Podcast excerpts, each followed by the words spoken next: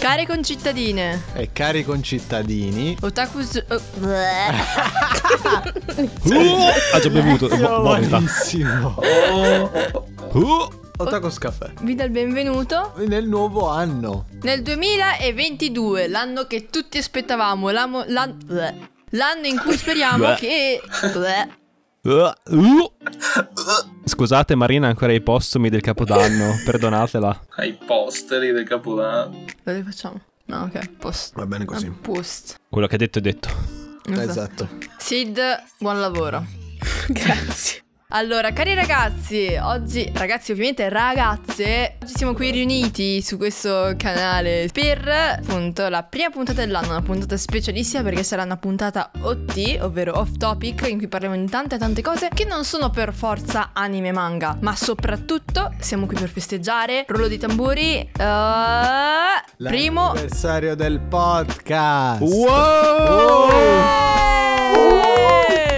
Clippato. Sì. Ma andiamo avanti, presentiamo anche i caster. Oggi abbiamo con noi prima le donne. Sidra. Ciao ragazzi. Andre. Ciao. Cro. Shoo. E poi il mitico Dam. Buongiorno. Perché solo lui mitico? Perché sono veneto. Perché è nuovo. Perché è veneto. No, perché è nuovo lui. Come forse avete capito, gli host di oggi sono Ale e Marin. Sì, ma credici di più, Marina, non ci credi neanche tu. No, infatti, scusa. Vi diamo di nuovo il benvenuto nel nostro locale. Vi ricordiamo che potete seguirci sul nostro sito Otaku's Journal, sui nostri canali Telegram, social, sempre Otaku's Journal, su Instagram, Telegram, Telegram, Instagram, i social. Il mio Instagram, socio è un po' confuso. Il mio socio è un po' confuso. È così confuso da colpirsi da solo. Esatto. Vi ricordiamo che potete commentare dove cavolo vi pare, basta che commentiate. È una minaccia. Non è vero, non scrivete sui muri i commenti al podcast. Ok, forse potete farlo. Se sono belli anche, sì, no? Ecco, se sono belli, sì. Basta che poi li mandate su Instagram e ci tagghiate. Ma sottoscrivete che noi non abbiamo nessun coinvolgimento nella vostra azione criminale. Esatto. E Otaku's Journal non si assume alcuna responsabilità su quello che potreste fare alle mura delle vostre città. Se siete quarantenati, avete finito la carta, va bene anche sui parenti, sugli amici. Scrivetelo su di loro e poi ci mandate loro. Esatto. E soprattutto Otaku's Journal si svincola da qualsiasi conseguenza penale e anche civile, perché i soldi io non li caccio, grazie. Anyway. Andiamo avanti, allora, è meglio. Primo argomento di questa puntata è una serie che ha spopolato tantissimo durante gli scorsi mesi, che tutti hanno aspettato e di cui tutti adesso aspettano la seconda stagione. Stiamo parlando ovviamente della serie tratta dal videogioco LOL, Arcane, LOL, League of Legends. Yo! Vi vedo molto agitati voi giocatori di MOBA, LOL, e smetti Alessandro. Che sta tremando. Che cazzo. Colpa mia. Era un terremoto alessandresco. Dicevamo, voi caster, cosa ne pensate di Arcane? Vai, la voce è al primo che parla. È una serie molto molto bella. Sì, tu stai zitta. È una serie molto molto bella. È bannato. È molto molto particolare. Molto bella. Molto particolare. Con le grafiche molto particolari. È molto molto interessante. No, è fantastico. Penso, secondo me, è la miglior serie del 2021. L'ho detto. Addirittura. Un quasi capolavoro. Cosa hai detto? Ha nominato capolavoro. Attenzione ragazzi, qua ho detto si usano un quasi capolavoro. L'ha detto. Quasi, hai comunque nominato capolavoro. Quasi usano paroloni seri. Attenzione. Allora, attenzione. Care concittadine, cari concittadini. Come non dargli torto però ragazzi, cioè nel senso. Come non dargli torto vuol dire che mi dai torto. non c'è Davide torto. Come non dargli torto? Come non dargli torto? Come non dargli torto? È impossibile. È la cosa più naturale dargli torto quando apre bocca. No dai, no, chi l'ha vista di voi? Sidra? Dam? No, Andre? Non l'ho visto. Ok. Alessandro? Ale Marin? Kinda, non tutto. Ok. È un infame, scusatelo. Vabbè. Comunque, una delle migliori serie del 2021, anzi secondo me la migliore serie, non dico serie animata, perché partendo dalla grafica, dallo stile grafico, è un tipo di animazione che sembra quasi quello usato in Spider-Man Into the Spider-Verse, ovvero un 3D e non si capisce bene se sia computer grafico o se sia animazione tradizionale, e sembra cel shading ma anche no, ed ha elementi in animazione 2D palesi. È uno stile veramente veramente bello e particolare, molto molto particolare. Vero vero. Non mi rubare gli aggettivi. Scusami, è una citazione.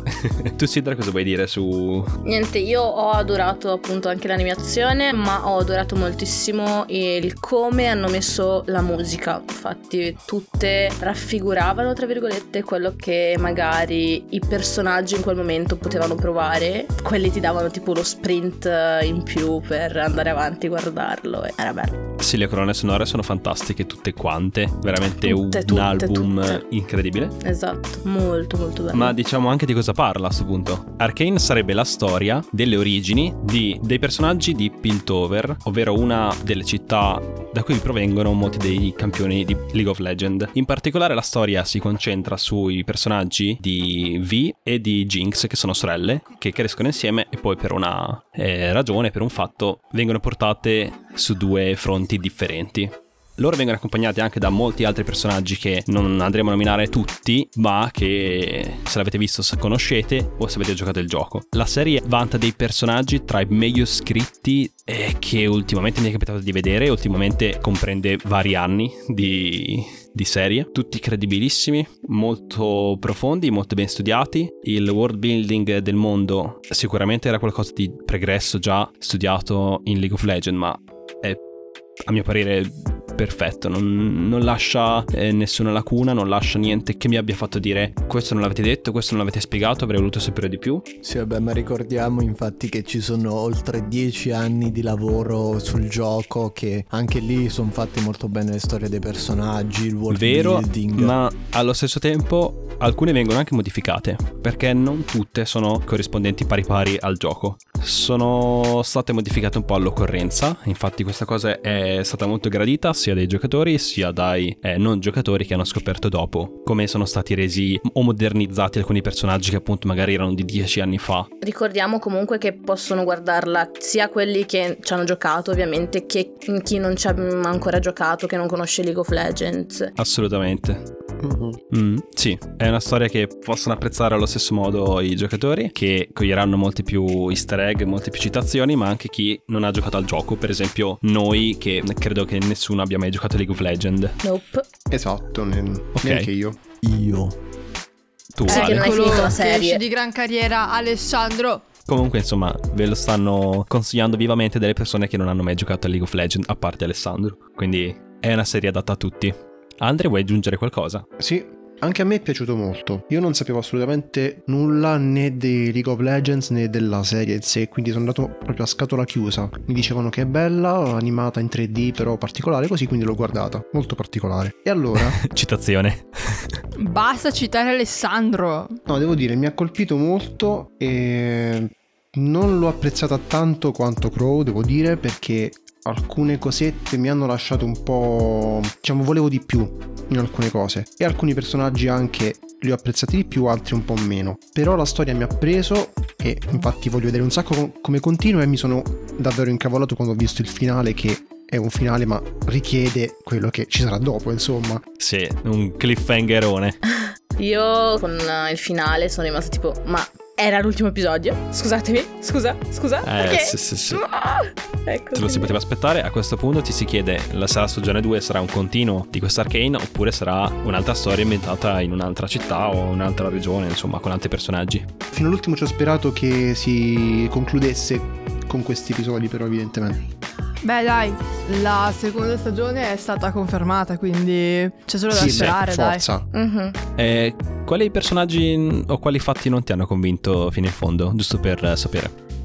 Allora, come personaggi ditemelo voi come si chiama, il belloccio. Heimerdinger, diciamo, Jace, ecco. Jace partiva ok, ma pian piano mi è piaciuto sempre di meno. Jace alla fine è il personaggio che ho apprezzato di meno della serie. Però quello è evoluto, eh? Perché secondo me continua a far sempre scelte dal mio punto di vista sbagliate e non si corregge, non lo capisce nemmeno, e però va per la sua strada. Però lo definiresti mal scritto o semplicemente non ti è piaciuto come personaggio lui? Allora, lui come personaggio di base non mi è piaciuto. Sul modo in cui è scritto potrebbe essere sicuramente più profondo come personaggio, perché non ha dato molta occasione di crescita sua. No, in effetti diciamo che Jace, a parte l'inizio in cui viene messo un po' in una condizione alle strette di fronte a una scelta, e alla fine ha un percorso molto spianato, quindi effettivamente ha poche occasioni di crescita come personaggio. Sì, poi quello che non mi è piaciuto, che oltre a questo si è trovato in una situazione diciamo di favore lui per gran parte della serie, e però non ho visto, date le sue scelte sbagliate dal mio punto di vista, delle conseguenze su di lui davvero, insomma, che corrispondessero alle cavolate che ha fatto di base. Quindi spero che arrivino nella seconda parte della serie, anche se difficilmente cambierà del tutto la mia opinione. Nel finale c'è una cosa che gli si ritorce molto contro, proprio nei secondi finali. Se pensi a come possa andare avanti il secondo dopo la chiusura dei titoli di coda, per lui è un bel macello.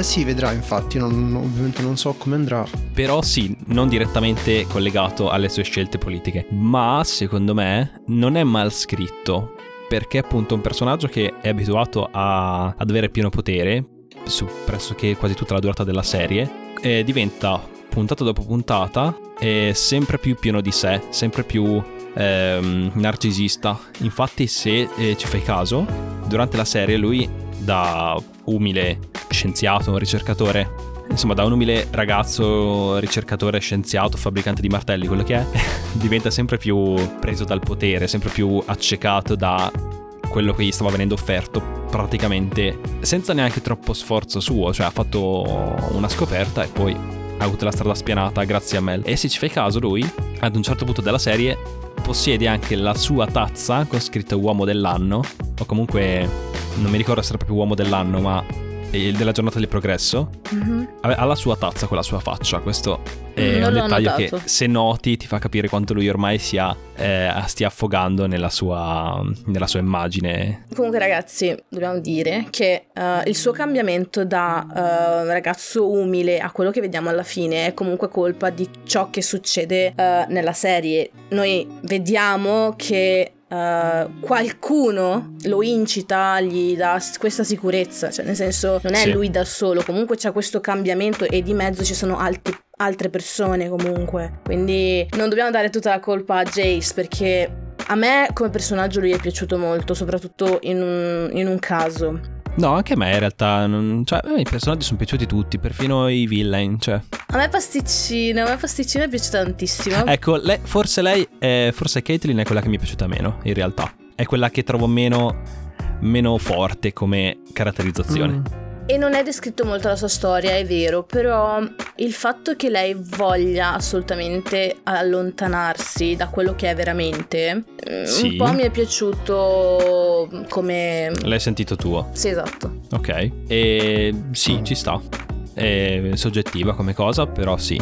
Secondo me, cercando di rimanere più oggettivo possibile, lei è stata una di quelle scritta un po' più frettolosamente, insieme forse a Ecco, che però è uno dei personaggi che alla fine mi è piaciuto di più di tutti. Uh-huh. E però il personaggio che in assoluto ho apprezzato di più è stato Silco, il villain. È stato veramente il mio personaggio preferito, secondo me il più profondo di tutti. E caspita, perché scrivere un villain che piaccia è veramente difficile, non sempre ci si riesce, a volte lo odi e basta, e non sempre i villain hanno delle motivazioni sensate, perché alla fine Silco è un villain che non è un villain, è un villain che semplicemente crede nei suoi ideali e cerca di ottenerli in maniere alle volte brusche, alle volte anche diplomatiche. Beh, il modo migliore di essere un cattivo, insomma. Assolutamente. E poi ti fa vedere che è un villain che può provare anche amore. Qua concordo sia su Caitlyn che su Silco, diciamo in generale. Su Caitlyn perché inizialmente era ok come personaggio secondo me, ma a un certo punto della serie l'hanno messa proprio da parte. Secondo me è successo questo. Proprio ha preso un ruolo molto di sfondo e non ha più avuto nessun momento di crescita, e proprio dal punto di vista del personaggio è morta. Quindi spero che la riprendano più avanti. In realtà, cioè, più all'inizio non è stata valorizzata. Quando post time skip, no, beh, certo, c'è un time skip a un certo punto, e lì ancora il momento in cui lei sta per avere il suo momento di gloria, diciamo. Però dopo quel momento di gloria, che è durato un pochino, sì, succedono tante altre cose dove lei non compare più. Ok, è vero. Ma il fatto che non compaia più di per sé non è che necessariamente significa che lei non debba crescere come personaggio, però succede proprio questo. Succede che non ha più nessuna evoluzione e diventa anche un po' noiosa dal mio punto di vista. È vero, concordo, sì. Quindi questo neanche mi era piaciuto. Infatti avrei citato proprio lei dopo Jace come personaggio che non mi era piaciuto. E Silco invece l'ho apprezzato molto pure io, anche se non è il personaggio che preferisco in assoluto, perché quello è Victor. Ah, lo scienziato. Anche lui molto ben scritto. Insomma, mi è piaciuto sia lui di per sé che come scritto, vai. Vero. E sicuramente ne vedremo ancora di Victor, perché ci sono ancora cose in sospeso. È vero. Penso di sì, ci sono cose in sospeso. Non è diventato ancora la sua versione, insomma, com'è nel gioco di League of Legends. Che io però non conosco, chissà. Quindi non mi dite nulla. E... ok. Cerchiamo di non convertire di nuovo Andrea a qualche altro gioco. No, perché siete riusciti mai a convertirmi a Genshin Impact? No. E allora? Ad ogni modo, una serie coinvolgente, ben fatta e ben scritta come poche ne ho viste, e animazione spettacolare, colonne sonore altrettanto, personaggi fantastici, molto carismatici praticamente tutti, e io gli do 10. Totalmente.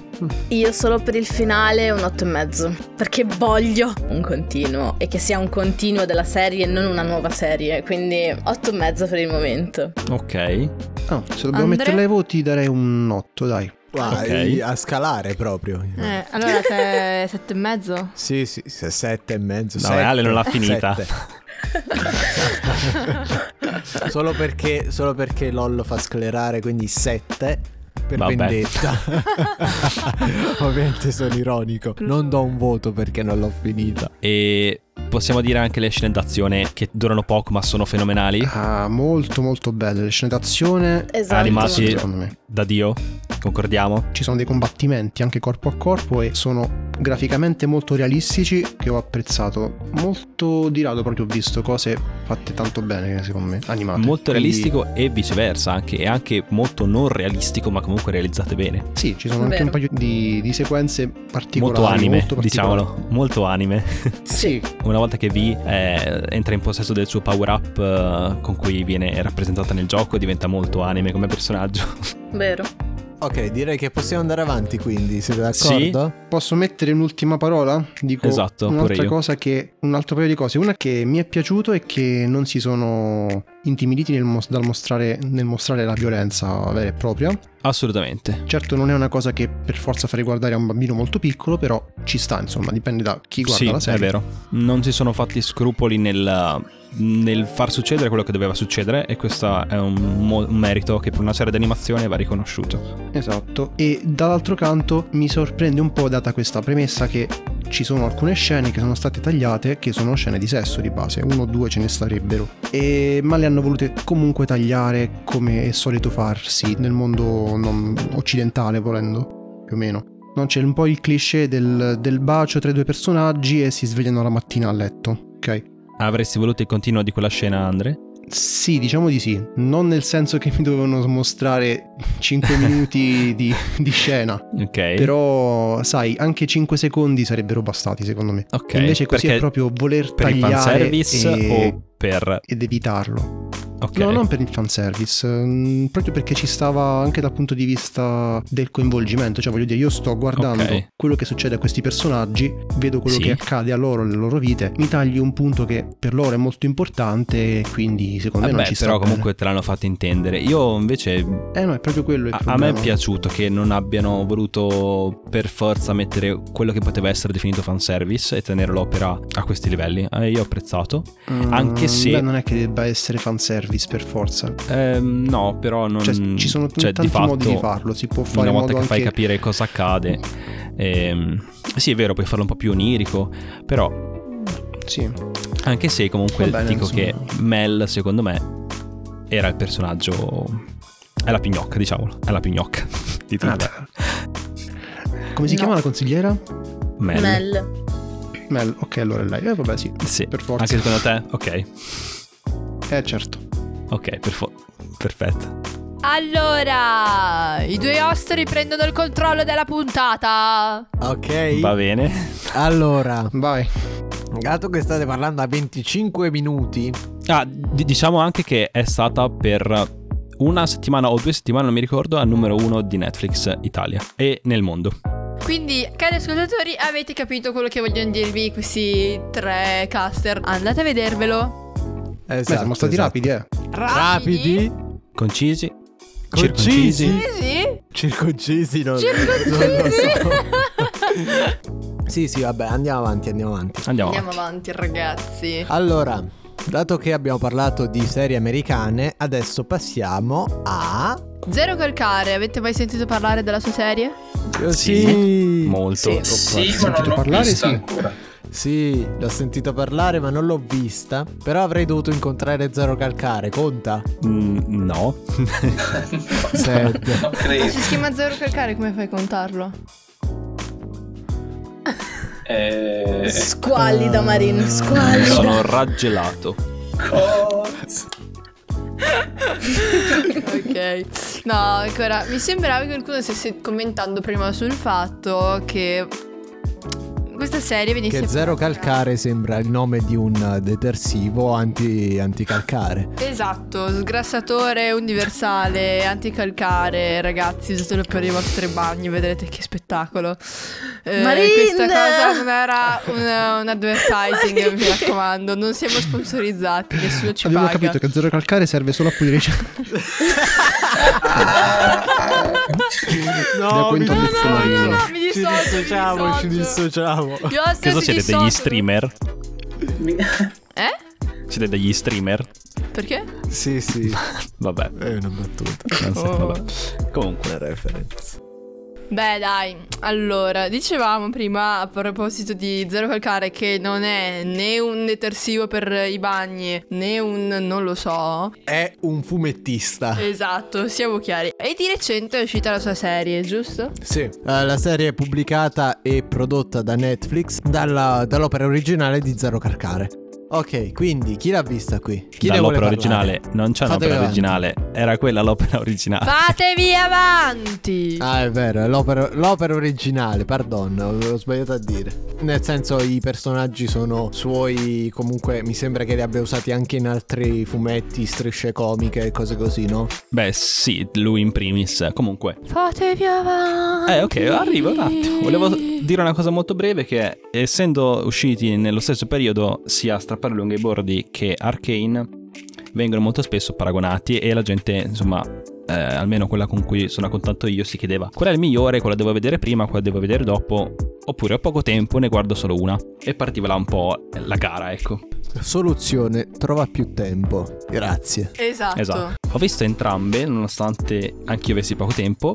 Strappare lunghi bordi vale la pena vederlo perché è, vabbè, una serie molto carina prodotta da un fumettista italiano, anche solo per supportarlo. Una volta che Netflix decide di produrre un qualcosa di così autoriale e di così non mainstream come può essere una serie d'animazione italiana, va supportata. Poi, per quanto mi riguarda, l'ho trovata solamente carina, cioè bella, simpatica, però ha 2 difetti molto grossi secondo me. Uno, non si capisce niente, cioè è tutto il romanaccio stretto, cioè mi servivano i sottotitoli per capire molto spesso. E secondo, sì, ok, ma se andiamo a pigliare gelato. E secondo, finisce un po' con un, non dico che sia cliché, però insomma da più di metà, anzi da meno di metà serie si capisce quale sarà il finale. E poi carina, filosofeggia un po' troppo per i miei gusti, ma comunque l'ho apprezzata. Ma come, Cro? A te non piace filosofeggiare? Esatto. E no. Ricordi della prima puntata. Comunque, se posso fare un'obiezione, il fatto del romanaccio stretto è come lamentarsi di Gomorra, che è in napoletano, ma è appunto, è normale che sia così. Per dare un senso di realismo più forte, più stretto, perché normalmente loro parlerebbero così. Io penso sia solamente il modo di parlare di Zero Calcare, e siccome doppia lui tutti i personaggi la serie è venuta così. Ma non dico che sia un problema questo, dico che semplicemente a me servivano i sottotitoli, perché io, non essendo romano, non ci capivo niente la metà del tempo. Cioè, semplicemente vabbè, non capivo. Normale. In più parla molto veloce. Chi è che lo capisce il romanaccio? Io. Però te, io non lo capisco. Vabbè, tutto qua. Vabbè. Tu hai già tanto se capisci il Veneto, Marin, e ci abiti. Qualcuno l'ha vista? Qualcuno vuole aggiungere qualcosa? No, Cro, sei solo povero Cristo che l'ha vista. Ciao. Perfetto, possiamo andare avanti. Ottimo, andiamo avanti. Questa volta siamo stati molto brevi, mi piace. Di cosa vogliamo parlare adesso, caro mio co-host? Allora, vediamo un po'. Abbiamo sulla scaletta due belle serie drama. Sì. Uno molto famoso, chiamato Squid Game. No, anzi, aspetta, la rifaccio. Porco... Olive! Vabbè. Un attimo che stanno facendo bordello, torno subito. Beh, prendo io Lost, allora. Vai, Sid. Sono andati via tutti e due? Beh, me la prendo io. No, non lo faccio, che dopo si arrabbiano. No. Facciamo? Vabbè, lo prendo io allora. Vai, Andre. No, voglio farlo io. Fatelo insieme. Facciamo insieme. Ok, dai, loro erano insieme, lo facciamo anche io e Sidra insieme, okay. Allora. Vai, presa di posizione. Perfetto, esatto. Sidra, allora che dopo dici? Parliamo di Squid Game adesso? Sì, parliamo un paio di minuti di Squid Game. Ci siamo ritornati. Tanto di dicono tutti ormai è morto, è sottoterra, esatto. Ormai però vabbè, ne parliamo due secondi. Sì, non esatto. È più il topic del momento. Allora, vai Andre. No, ormai la situazione è cambiata. Ormai siamo io e Sidra a condurre la puntata. No, ci dispiace. No, vi taglio. Non vi lasceremo mai. No. Abbiamo preso il potere, basta. Ok, quindi chi è che l'ha visto? Io non l'ho guardato. Squid Game, io devo dire. Io l'ho guardato con Alessandro e Marin. Ok. Alessandro e Marin si rifiuta di parlare. E allora ciao. Allora, come vi è sembrata come serie?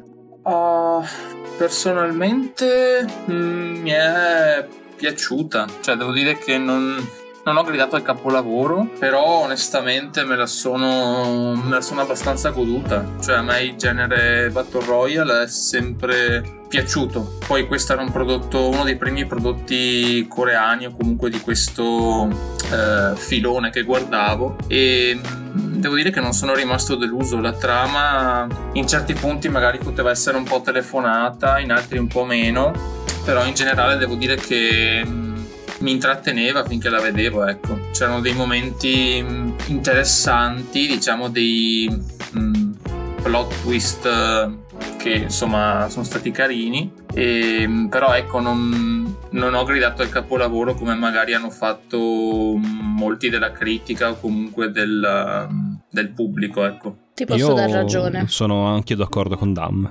Sì, finché la guardavi lì ti prendeva, finché non l'abbiamo finita, perché l'ho guardata con gli ex host. Per quello sì, è stata bella. C'è stato il pianto per una scena. Sì, beh, voglia anche per me. No, io non ho pianto. Io piango con tutto, ma questo non mi ha fatto piangere mai. Anzi, è una scena, dai. Cioè. No, a me un paio di scene sì, esatto. Però lì non so se sono io o cosa, però... mi potete far capire quali? No. L'episodio delle biglie.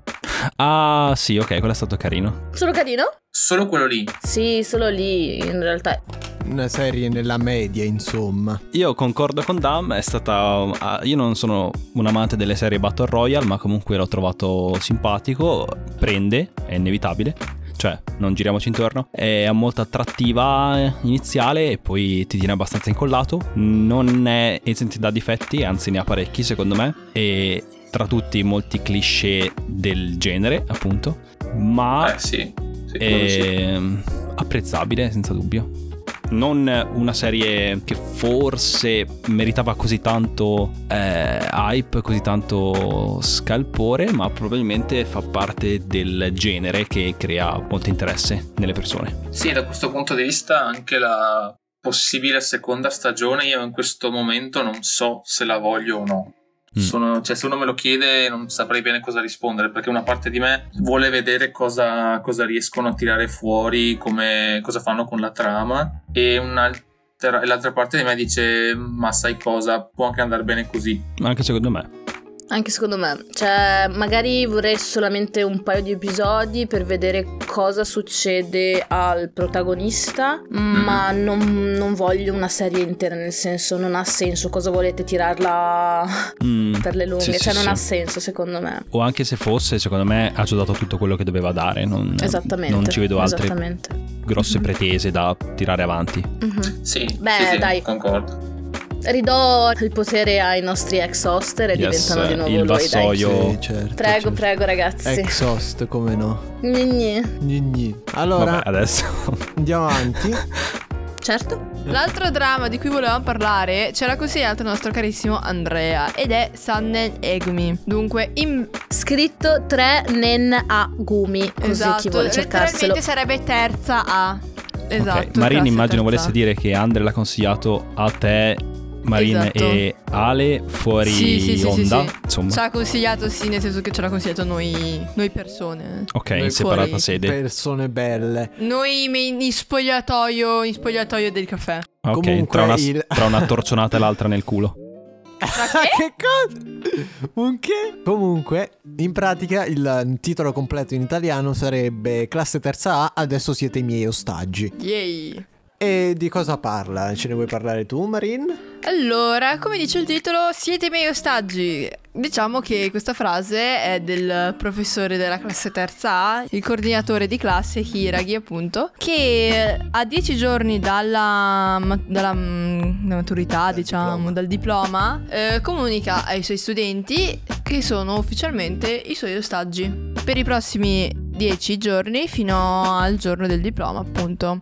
Il motivo per cui il professore prende in ostaggio questi 28 ragazzi è perché la 29esima studentessa della classe si è suicidata un paio di mesi prima, per dei motivi che poi si scopriranno lungo la serie, non ve li diciamo ovviamente. Esatto, perché Otaku's Caffè è spoiler free, al contrario di Sidra. Esatto. Io sono speciale. Stai zitta. Che stronzi. Questa serie molto corta, 10 episodi da 45 minuti ciascuno, si affronterà appunto tutti i giorni in cui i ragazzi vengono tenuti in ostaggio e si scopre pian piano tutte le motivazioni per cui appunto il professore prende in ostaggio tutti i suoi ragazzi. Ma diciamo un attimo come li prende in ostaggio. Cioè essenzialmente fa saltare in aria il corridoio della scuola in modo che stiano bloccati all'interno della loro classe e minaccia di ucciderli tutti. Esatto. Inoltre questo geniaccio ha pure sostituito le finestre, risaputo di tutti i professori. Infatti dopo l'esplosione si vedrà che il preside della scuola alzerà gli occhi alla classe della terza A e si chiede: ma quando è che li hanno messi quei vetri? Vetri che non fanno vedere dall'esterno e che sono esatto. Tipo antiproiettili, eccetera eccetera. Insomma cose giapponesi, no? Cose abbastanza fantascientifiche. Molto giapponesi. Esatto. E comunque che possiamo dire di questa serie? L'abbiamo vista, chi l'ha vista oltre a me, Marin e Andrea? Sidra? No, Sidra non ci piace. Sidra, vai via. Ti sostituiamo con Dam, tu l'hai vista? No, non l'ho vista. Niente. Toccherà tornare a Sidra, esatto. Torna. Non vi parlo più. Allora parliamo noi, capita. Ok, comunque C'è da dire che la serie è molto molto bella. Cioè a me almeno è piaciuta tanto. Marin? No, a me tantissimo. Cioè nel senso che è un cliffhanger continuo. Sembrano manga, no? Che vengono pubblicati ogni settimana sulle riviste, e quindi ogni settimana rifiniscono un cliffhanger per farti leggere il prossimo episodio. Letteralmente lo stesso concetto. Ogni puntata finiva con un cliffhanger, e ogni volta gli dicevo alle 4 di mattina questo è l'ultimo, e mi trovavo alle 6 di mattina ancora a vedere un altro episodio. Esatto. È vero, ora che ricordo finivano sempre con quella rivelazione che dici no cacchio, ora devo finire, devo andare avanti. Esatto. Sì, è un colpo di scena continuo essenzialmente. Cioè quello che fa quell'altra cosa, ma c'è quell'altro che prende il comando, oppure esatto, poi quello... però scopri che quell'altro di prima adesso ha fatto qualcos'altro e prima non l'aveva fatto, poi si scopre che in realtà quello era finto. Sì. Personaggi che erano insospettabili poi sembra che siano i sospetti principali, eccetera. Sinceramente mi è piaciuto più di Squid Game, se posso dire. Sì, assolutamente. Mi è piaciuto molto di più. Qua stiamo facendo dichiarazioni forti. Esatto, perché ci vuole spirito, carattere. Beh, alla fine direi che siamo nell'unanimità a dire che non fosse poi questo capolavoro. Sì, appunto. Sì. No. Anche se non l'ho visto, concordo anche io. Vabbè. Giusto. Mi sembra giusto. Beh, comunque dai, abbiamo pianto tanto perché, dico abbiamo perché l'abbiamo visto insieme io, Alessandro e Marin. Abbiamo davvero pianto tanto. Sì, madonna. Consumato pacchetti di fazzoletti. Esatto. Vi consigliamo di prendere il pacchetto famiglia, quello dei fazzoletti, quello con... I fazzoletti. No. E quindi preparate tanti fazzoletti, soprattutto per gli episodi dal 5 in poi. Ok. Beh, anche io comunque ricordo che mi ha fatto piangere in più di un'occasione questa serie, quindi... Io voglio un professore così, per favore. Anch'io io lo voglio che venga messo. Perché quelli italiani fanno così schifo? Senza offesa. Stai zitto un secondo. Perché questa puntata gli host sono quelli da moderare di più? Non lo so. Perché i caster non si stanno moderati. Ma... noi siamo moderati, siete voi quelli non moderati. Come grazie. No? Come fare un colpo di stato e prendere il comando? Sì. Chiedetevi perché c'è stato il colpo di stato. E esatto. Ce ne siamo andati. I concittadini e le concittadine non erano felici. Siatelo e zitti. Ok, comunque io voglio capire Sidra cosa stava per dire. Allora, che vorrei che ci fossero più professori che insegnassero magari il valore della vita agli studenti, il valore delle parole magari che si dicono. Posso dire una cosa? Bada. No, non è vero, dico una cosa, perché sono lost. Vada. Secondo me questa è l'unica serie che abbia visto che ha fatto veramente capire il potere delle parole che si dicono sui social, il significato della lingua che può essere più affilata di una spada. Vero, esatto. Altro che le serie di Rai impara, cazzo. Quindi, caro ministro Bianchi, proponiamo questa soluzione ogni 10 giorni prima della maturità. Non lascia stare il ministro Bianchi, per favore. Da questo punto di vista, Ale, ti consiglio una serie molto realistica che ti insegna queste cose, che si chiama Realtà. È anche quella molto realistica, molto diretta, non lascia indietro niente, non ha paura di... basta. Sì. Animazioni top. Animazioni top con le videocamere molto HD. No, comunque dicevo, quello che fa questa serie è non avere paura di attaccare direttamente senza pietà chiunque, punto. Che cazzo era? Cos'era quel suono? Che cazzo era? Crow? Cos'era questa cosa? Crow è scoppiato. Crow si è trasformato in un gatto? È un criceto? Che cosa sta succedendo? Va bene, basta, la smetto. Madonna mia. Avete presente quando avete una bottiglia di vetro e ciucciate l'aria da dentro e poi piano piano si stappa con le vostre labbra incastrate dentro? Esatto. Sì. Ottimo. Puoi fare la challenge per farti diventare le labbra grossissime come le youtuber. Sì. Altro che i filler. Può succedere anche questo a Otaku's Caffè. Esatto, questo è d'altro. Anyway.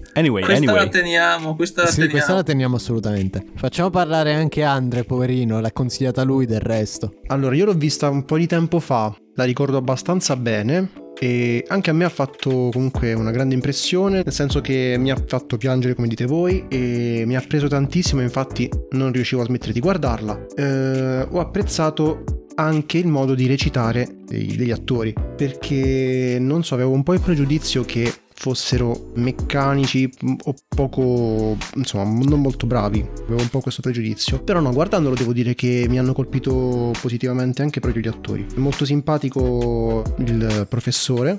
Poi niente, la cosa bella è proprio il modo in cui hanno costruito la trama, cioè secondo me una trama tra virgolette complessa è quella di questo dramma qui, complessa proprio in senso ampio, nel senso che succedono tantissime cose, sono ben incastrate fra loro, ti fanno sempre restare con il fiato sospeso e servono quasi sempre o ad andare avanti nella risoluzione del mistero o a scoprire degli aspetti dei personaggi che non conoscevi e a renderli più profondi e più realistici. Quindi mi è piaciuto davvero tanto, e se devo fare un confronto con una serie citata prima che era Arcane, in questo caso secondo me i personaggi sono fatti in maniera più realistica, quindi è una nota a favore di questa serie qui, non a sfavore di Arcane, perché erano fatti diciamo abbastanza bene in Arcane, però qui sono secondo me fatti anche meglio, quindi vi invito a guardarla. Esatto. Mi sento attaccato direttamente da questa affermazione. Per riassumere potremmo dire che letteralmente ogni parola, ogni frase che viene detta nell'intera serie non viene detta per niente.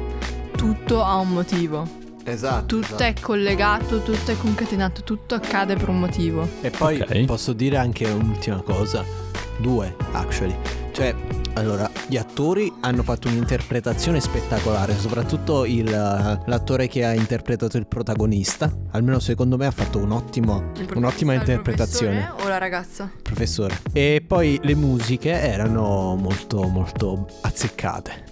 Sì, diciamo che quellino la gioia poi di volte mi ha fatto morire tantissimo, però E poi c'è anche easter egg italiano, c'è il Nessun Dorma di Puccini, Otaku's Caffè Cultura, altro che Rai Cultura.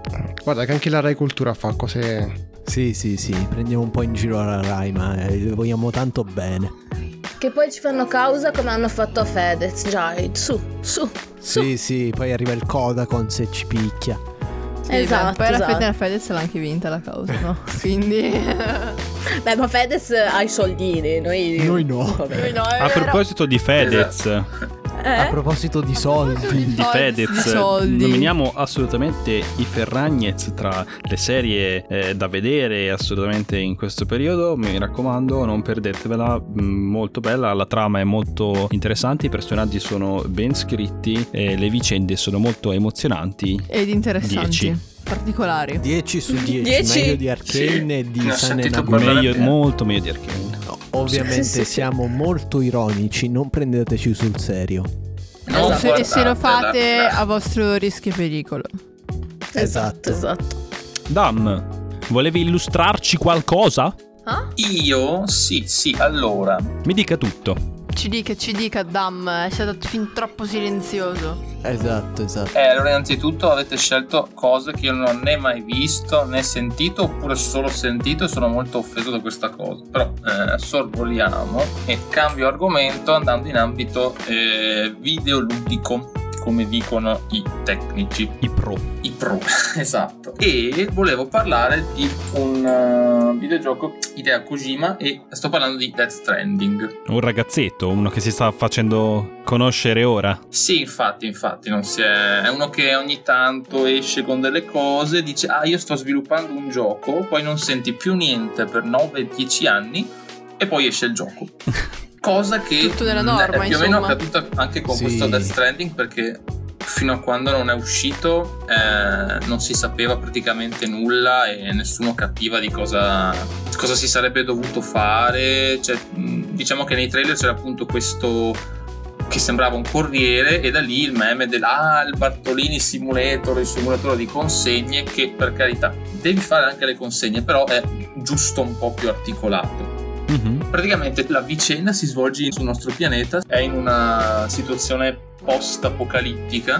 Mm-hmm. E l'inizio appunto è questo corriere, questo Sam, che si risveglia e ti dice "Wake up, samurai".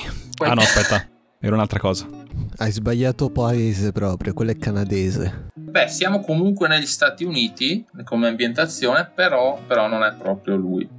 Si sveglia appunto in questi Stati Uniti distrutti, in cui la popolazione umana è stata quasi totalmente decimata, e le uniche persone vive appunto sono rinchiuse / rifugiate in questi avamposti, in questi bunker, che sono un tempo erano uniti in una specie di rete globale, e poi questo avvenimento apocalittico le ha divise, e i sopravvissuti appunto sono tutti isolati gli uni dagli altri. E l'obiettivo di questo Sam, diciamo, è ricollegare tutte queste città e ricreare questa rete globale che è andata distrutta.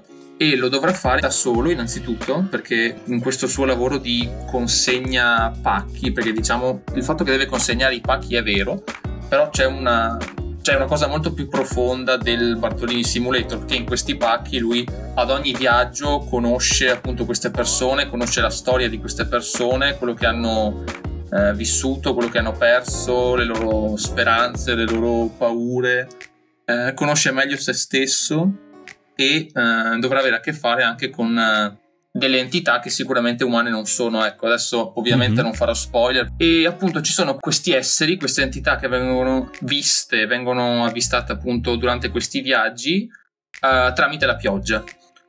È uno degli eventi atmosferici più comuni, solo che appunto è una pioggia contaminata, una pioggia molto particolare, che ha la particolarità di far invecchiare qualsiasi cosa tocchi, sia esso un oggetto oppure la pelle umana. Qualsiasi cosa viene a contatto con questa pioggia, che appunto viene chiamata cronopioggia per questo motivo, invecchia all'istante.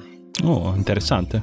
Sì, ma infatti è molto carino anche a livello di design, perché tutte le attrezzature sono innanzitutto abbastanza futuristiche come concept, e sono fatte appunto per resistere a questo materiale chirale, come viene definito, è questo minerale che è stato ritrovato nel pianeta Terra. E appunto questo Sam scoprirà durante il viaggio di avere dei legami con questo evento apocalittico che è avvenuto sulla Terra. Questo gioco riesce a farti, se lo apprezzi, perché parto dicendo che o lo ami o lo schifi. Questo gioco io personalmente l'ho apprezzato molto, perché sostanzialmente le missioni sono abbastanza ripetitive in certi punti, e quindi devi prenderle per il verso giusto. Sostanzialmente sei tu che vai o a piedi o con dei veicoli che poi potrai costruire in un secondo momento, e devi attraversare distese infinite di praterie, pianure, montagne, dirupi. Quindi sei tu solo con la natura, in pratica. Ma infinite come i campi di Hollow Benji, oppure un po' meno infiniti?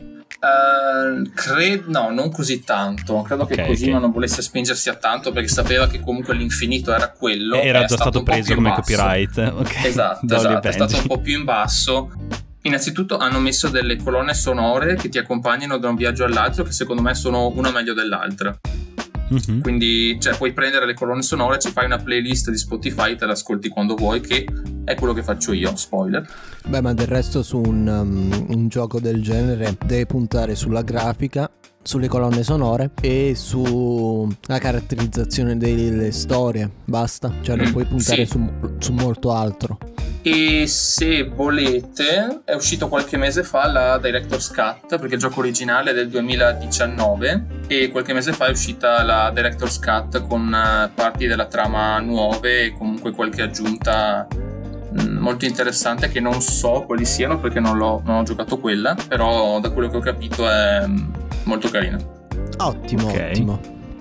Che voto ti sentiresti di dare? Che voto mi sentirei di dare? Allora, un voto complessivo io darei un 9.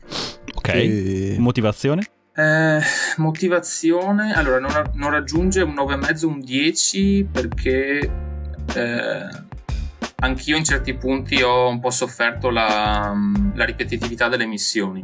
Ok. Sì, questo è un punto che lamentavano molti.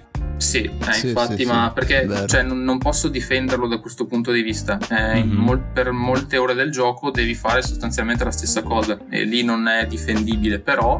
C'è chi lo trova rilassante, forse. Sì, infatti è proprio quello, è rilassante.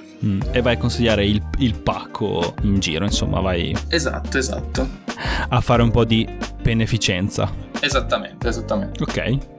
Però sì, lo consiglio. Almeno dateci una possibilità.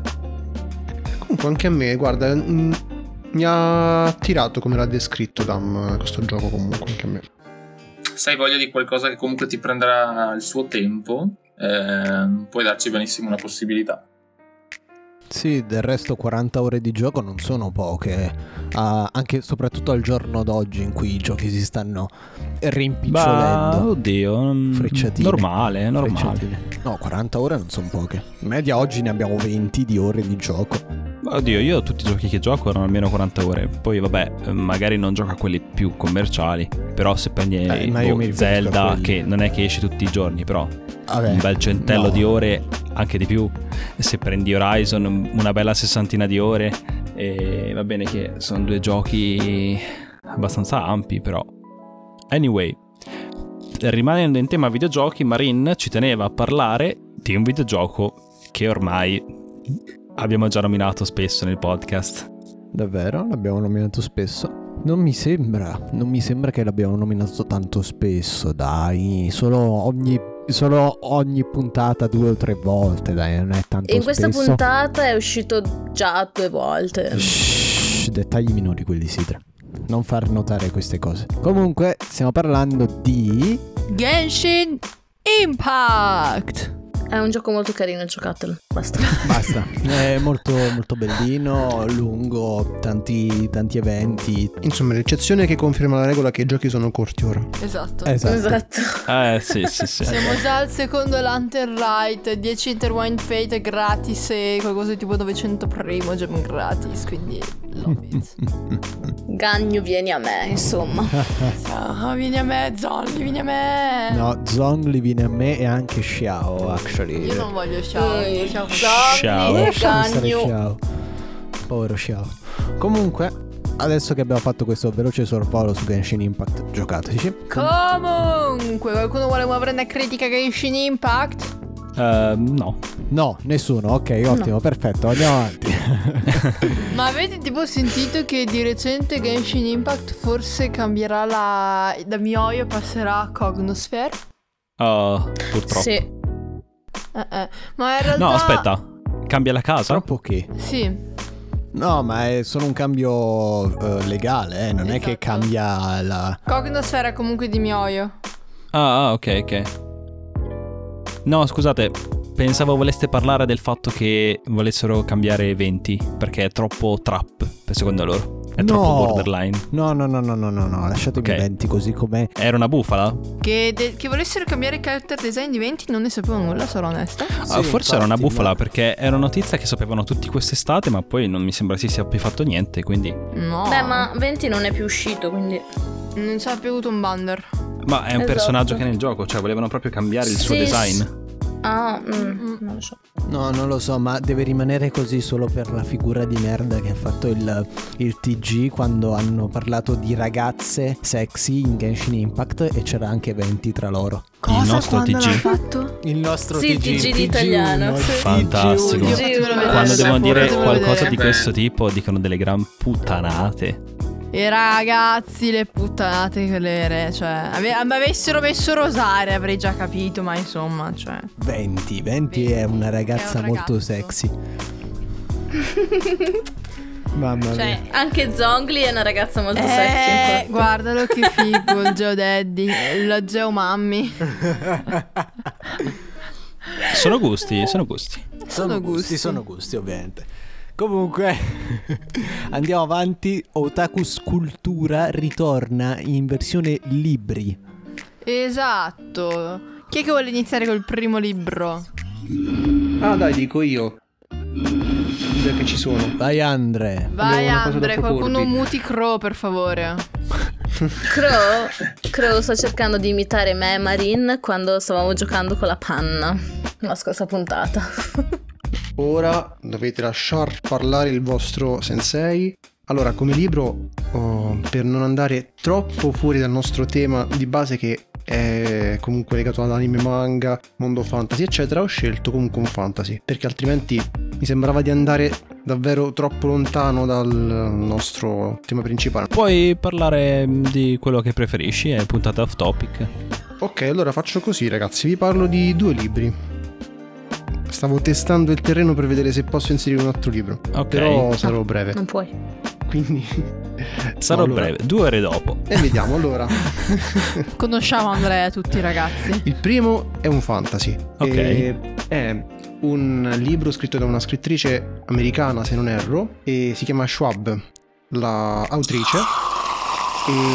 E il nome del libro è in italiano semplicemente Magic, è una trilogia, mentre in inglese è A Dark Shade of Magic, il primo libro.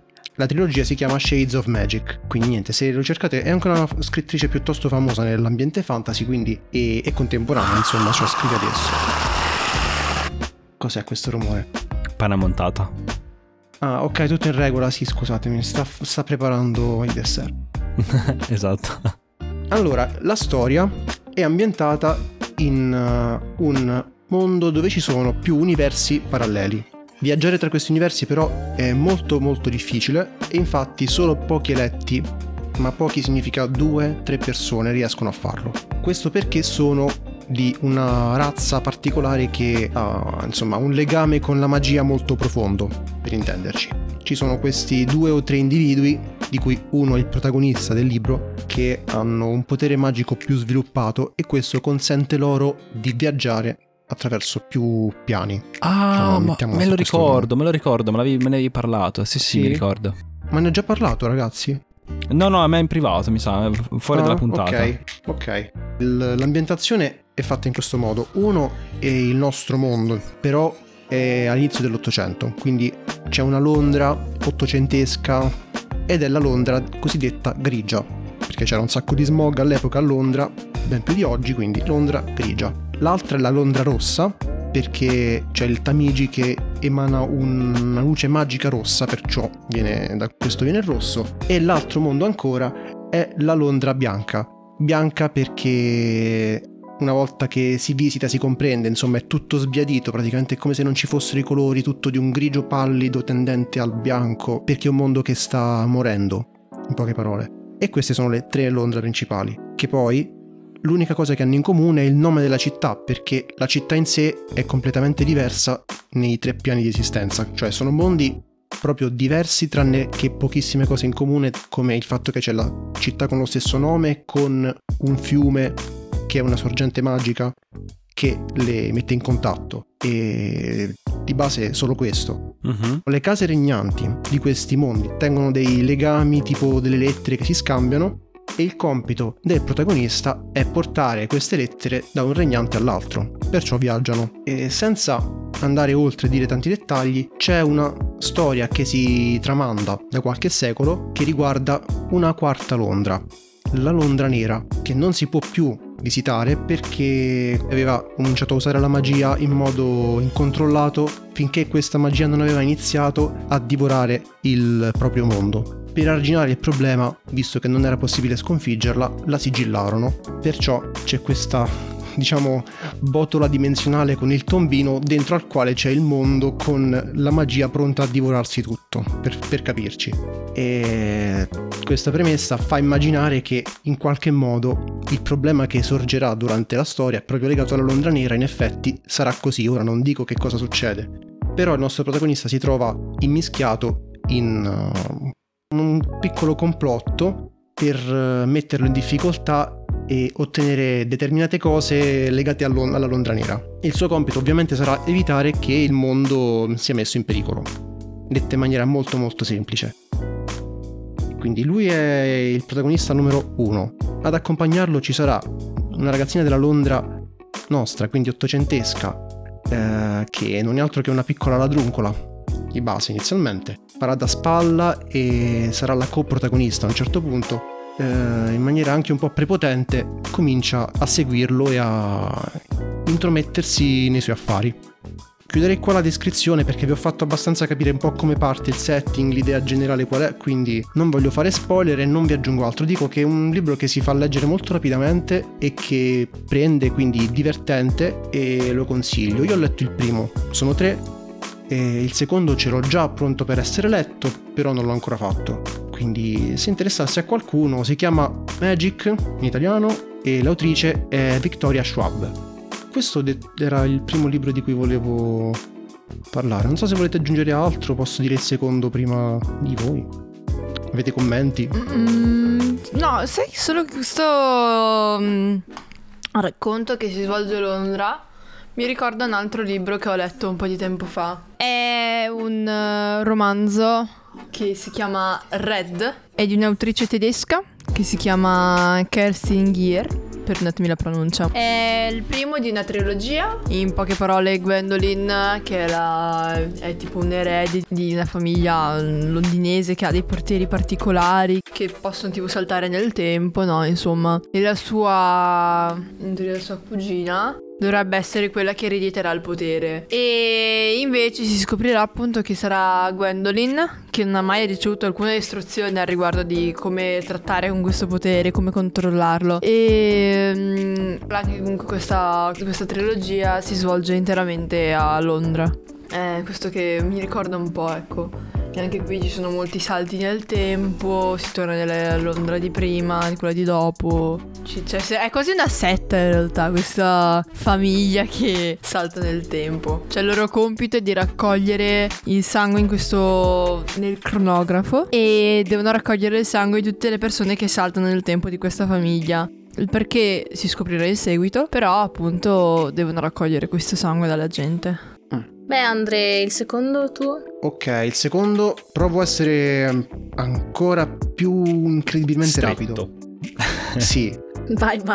Allora, questo secondo libro non c'entra veramente niente con quanto abbiamo detto finora, è giusto perché è un libro che mi è piaciuto, quindi voglio citarlo così. Siamo nella puntata off topic, quindi voglio dire, se non lo cito adesso, quando lo posso citare? Vi chiedo, avete mai sentito parlare di Haiti voi?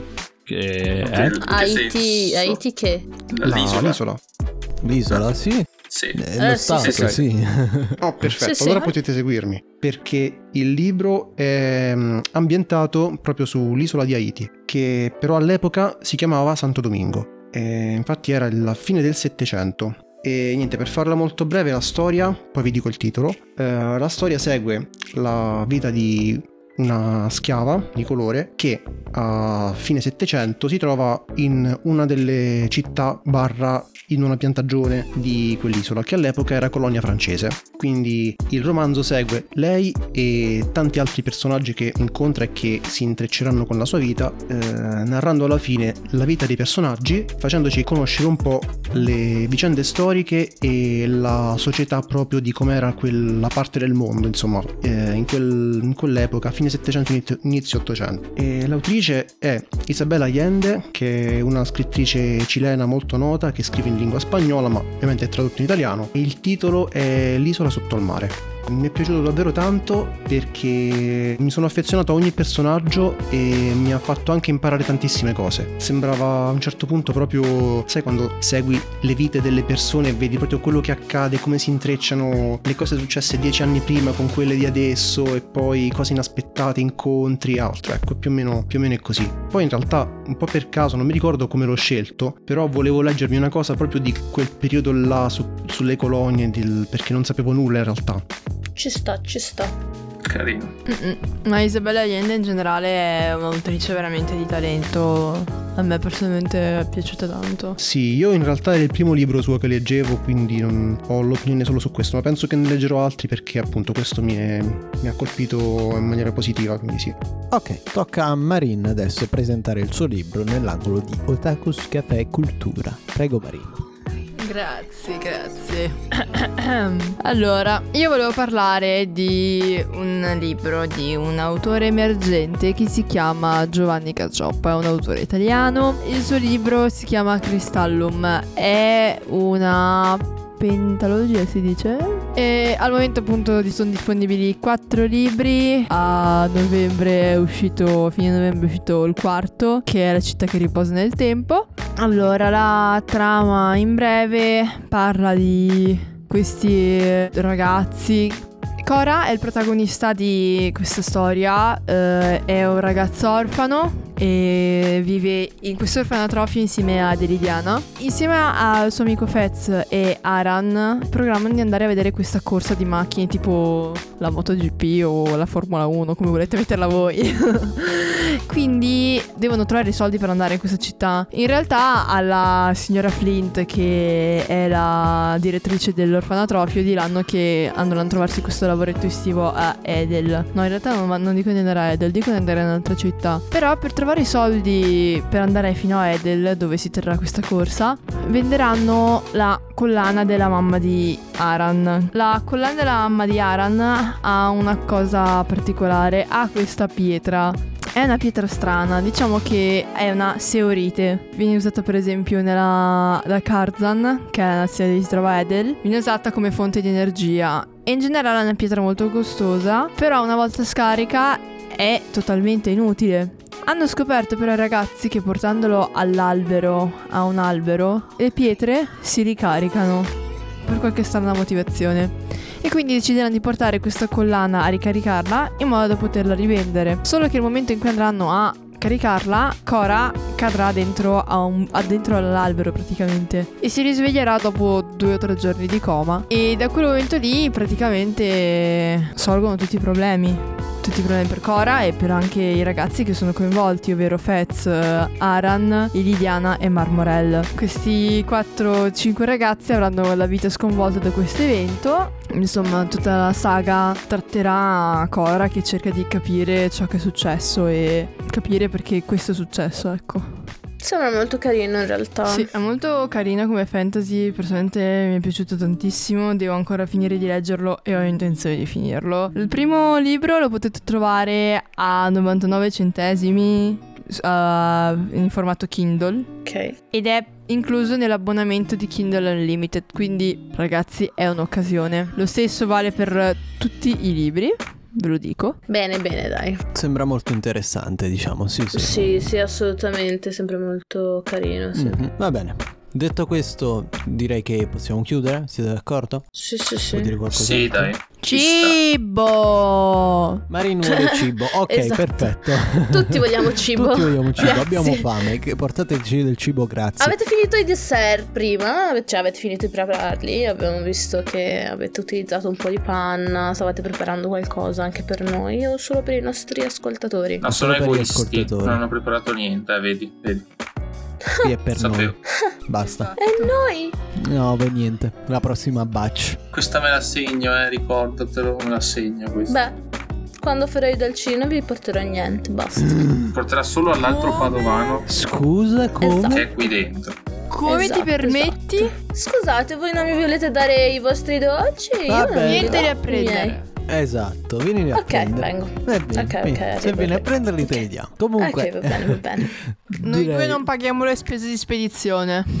Comunque direi che adesso possiamo chiudere la puntata. Quindi ci vediamo alla prossima. Grazie per averci ascoltato. Buon proseguimento e Otaku's Caffè per oggi chiude i battenti. Vi ricordiamo che potete trovarci sul nostro sito Otaku's Journal, sul nostro canale Telegram sempre Otaku's Journal, sulla nostra pagina Instagram Otaku's Journal e sul nostro canale YouTube.